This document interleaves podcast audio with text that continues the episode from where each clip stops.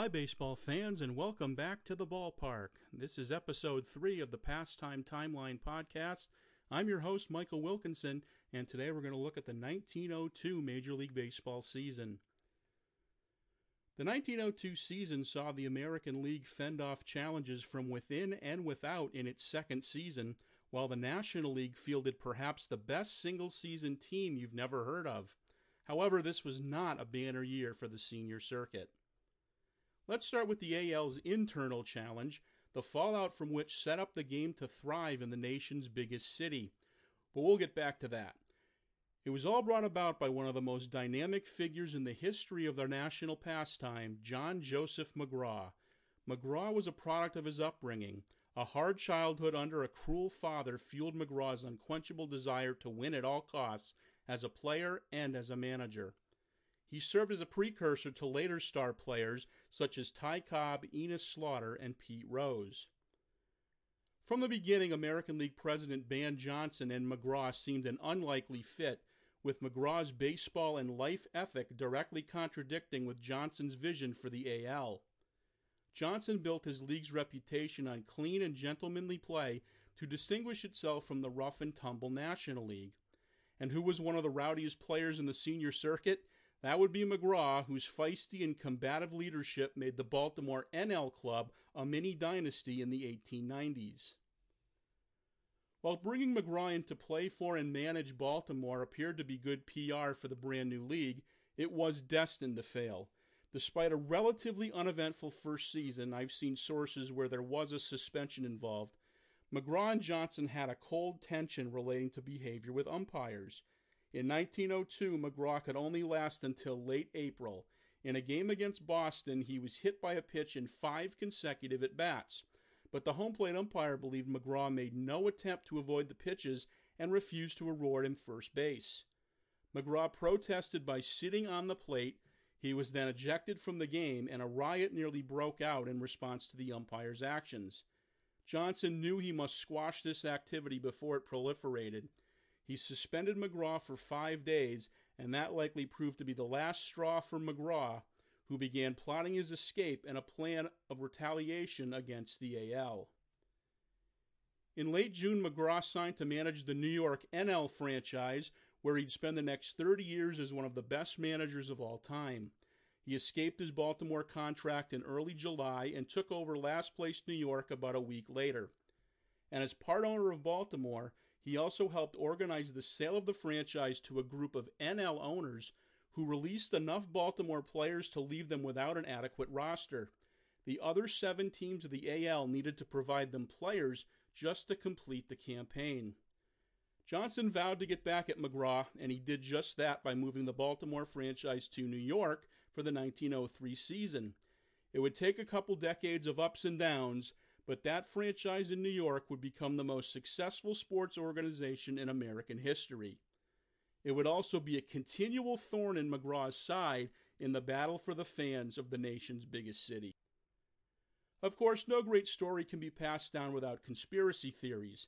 Many thought McGraw caught wind of Johnson's plan to leave him out of a New York move and acted preemptively. Others felt the battle was exaggerated for effect, with each man's eyes set on New York City and a backroom deal already in effect.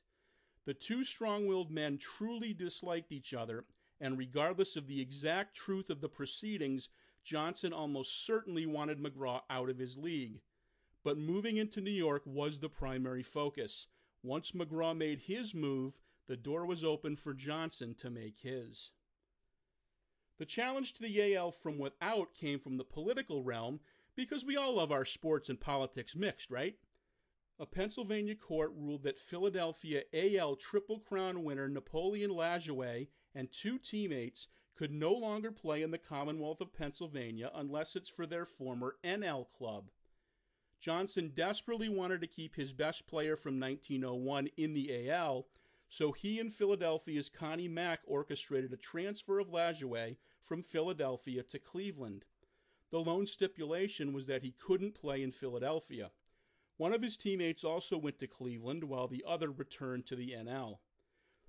So Cleveland has the Pennsylvania court system to thank for receiving its first star player in franchise history, so much so it would play under the nickname Naps for the entirety of Lajoie's time there in his honor.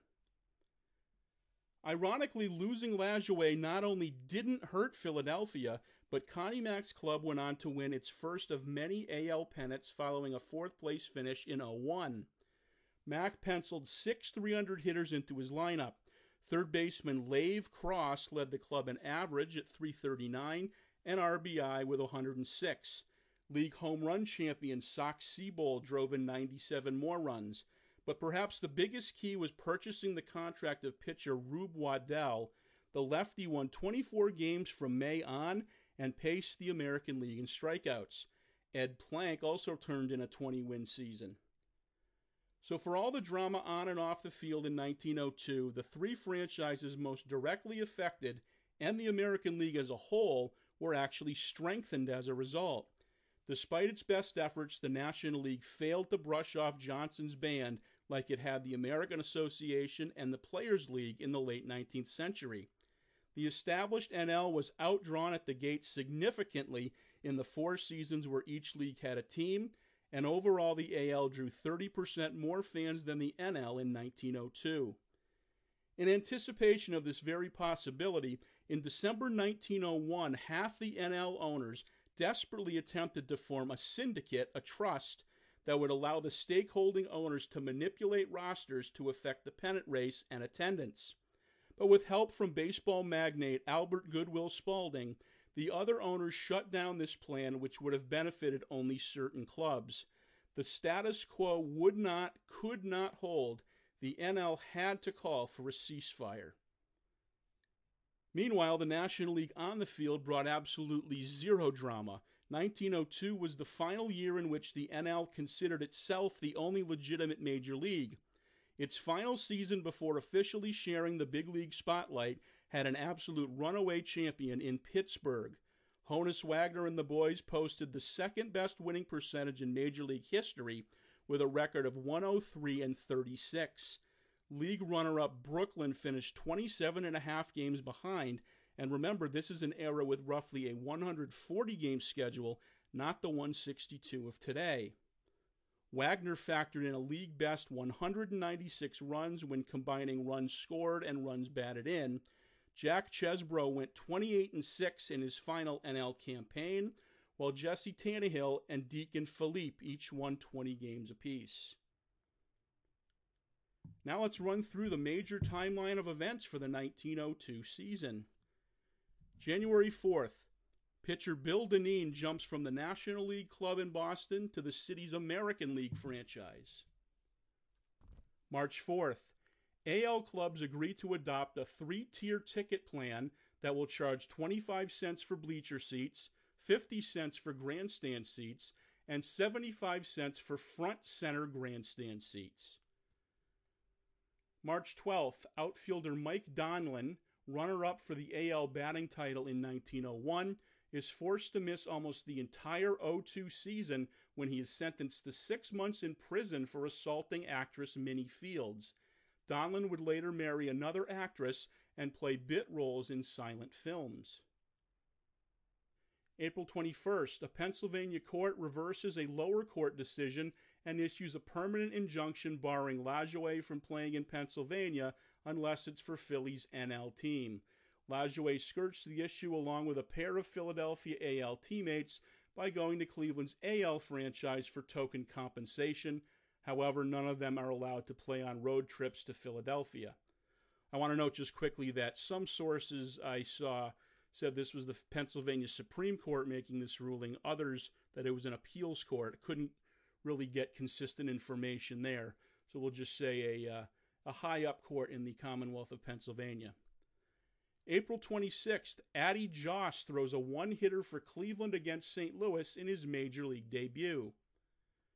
May 9th, following a doubleheader loss at Chicago the previous day, New York NL manager Horace Fogel has umpires measure the distance from the pitcher's rubber to home plate. The distance is shorter than regulation, and the park's groundskeeper is made to dig up the plate and move it back 13 inches. New York's protest of the two losses is accepted, and the game's thrown out by league officials. June 2nd, Cleveland makes an American League record six errors in a single inning.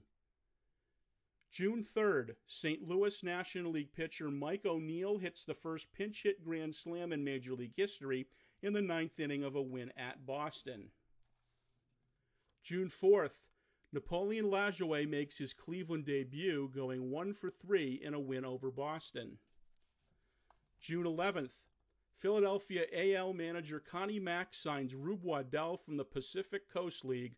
Waddell goes on to win 24 games in 1902. June 15th, in a Class D Texas League game, short outfield fences at a small park rented to skirt local Sunday blue laws help Corsicana catcher Jay Clarke slug an organized baseball record eight home runs in a 51 3 win over Texarkana. June 22nd, Chicago's Jack Taylor and Pittsburgh's Deacon Phillippe go toe to toe for 19 innings, with Phillippe allowing a run scoring single to Bobby Lowe in the bottom of the 19th to suffer a tough luck loss. June 30th, New York NL left fielder Jim Jones throws out three runners at the plate in a loss to Boston. Also on that day, Cleveland becomes the first team to hit three consecutive home runs. July 8th, Baltimore AL third baseman John McGraw gains his release so he can go manage the New York NL club. He then helps influence the sale of Baltimore to National League owners, who begin to strip Baltimore of its best players, forcing the other seven AL franchises to grant the Baltimore team its players to finish the season. The next day, July 9th, McGraw officially signs to manage New York. August 9th, Cincinnati NL franchise sold for $150,000 by John T. Brush to a group of four. August 13th, Pittsburgh NL star Honus Wagner steals second base, third base, and home plate in the same inning. August 18th, Rochester first baseman Hal O'Hagan engineers the first documented unassisted triple play in pro baseball history in an Eastern League game against Jersey City. August 25th, the American League promises to place a franchise in New York for the 1903 season. September 4th, Chicago NL's David Alex Hardy becomes the first pitcher of modern era to throw a shutout in his major league debut. The Canadian born pitcher has only a two year career. September 7th, Brooklyn and New York National League clubs play a home and home doubleheader. September 9th, John T. Brush buys the New York National League club for $200,000 from Andrew Freedman. September 10th, Philadelphia AL Southpaw Rube Waddell is the first pitcher to win two games in the same day despite starting neither contest. He picks up wins in relief in 9 4 and 5 4 triumphs over Baltimore. September 11th, Jack Malarkey is the first major league pitcher to win his own game by hitting an extra innings walk-off home run. His clout off Mike O'Neill in the bottom of the 11th gives Boston a 4-3 win over St. Louis, and it's Malarkey's only career homer. September 13th, Joe Tinker, Johnny Evers, and Frank Chance one day to be honored in a poem as the greatest double play trio of all time appear in the same game for the first time for Chicago's NL squad. Two days later, September 15th, they complete their first double play. And September 20th, Nixey Callahan of Chicago's AL team throws a no hitter against Detroit. Now let's take a look at the final American League standings for the 1902 season. First place in champion Philadelphia, 83 wins, 53 losses. Second place, St. Louis, 78 and 58, five games back. They were last year's last place team, while in Milwaukee they moved to St. Louis, and considerable improvement for them. Third place, Boston, 77 and 60, six and a half games back. Fourth place, Chicago, 74 and 60, eight games off the pace. So the uh, last year's top two teams, Chicago and Boston, dropped to fourth and third respectively uh, the year later. Fifth place, Cleveland, benefiting from uh, Lajoie's presence. They improve a bit from last year 69 and 67, 14 games back. Sixth place, Washington, 61 and 75, 22 games out. Seventh place, Detroit, 52 and 83, 30 and a half games behind. And finally, poor Baltimore. They had a rough go of it in 1902 uh, before they move up to New York, 50 and 88. They do finish the season, however, so that's uh, that was the positive. 34 games out of first place for them. Now the final National League standings, and uh, oof, this was uh, this is pretty ugly to look at. First place champion Pittsburgh, as I mentioned, second best winning percentage of all time. They just run roughshod over the league. 103 wins, 36 losses, 741 win percentage. Second place Brooklyn, 27 and a half games back, 75 and 63 record for them. Third place, Boston, 73 and 64, 29 games out. Fourth place, Cincinnati, even 500 at 70 and 70, 33 and a half games behind. Fifth place, Chicago, 68 and 69, 34 games out. Sixth place, St. Louis, 56 and 78. They were hurt by a lot of players jumping to the new St. Louis AL team. They finished 44 and a half games off the pace. Seventh place, Philadelphia, 56 and 81, 46 games out, and finishing a whopping 54 and a half games out of first place. Eighth place, New York, 48 and 90, but help is on the way with John McGraw. That will turn around quickly. Now, the league leaders for the 1902 season. We're going to start in the AL and uh, some controversy over the batting champion. Uh, half my sources said it was Lajoie.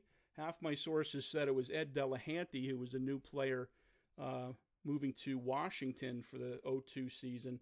Lajoie did finish two points higher, 378 to 376. I think what probably happened is Lajoie missed a chunk of time and for some time probably wasn't officially able to contend for the batting title because he didn't have enough at bats. But I guess they uh, went back and said that he did. So we're going to give it to uh, to Napoleon, 378, second straight batting title for him. Home runs leader, Sox Seybold from Philadelphia, 16. This would be the record until a man named Babe Ruth came into the game. RBI champion Buck Freeman of Boston, 121. In terms of runs scored, two guys topped the list, both from Philadelphia. Dave Fultz and Topsy Hartsel had 109 each. Stolen bases, Hartsel, 47 for Philadelphia. Wins, Cy Young did not win the Triple Crown this time, but he did still lead the league in wins with 32 for Boston. ERA, Ed Siever of Detroit, 1.91, and I saw that he had a losing record uh, which is quite impossible having an ERA under two. So uh, that tells us how Detroit's season went overall. And the strikeout champion, Rube Waddell, Philadelphia, 210 in his first year for Connie Mack's team. National League leaders, and not as much controversy here, batting champion Ginger Beaumont of Pittsburgh, 357. Home run champion Tommy Leach of Pittsburgh with six and that was the lowest total for a champion, I believe, in the entire 20th century.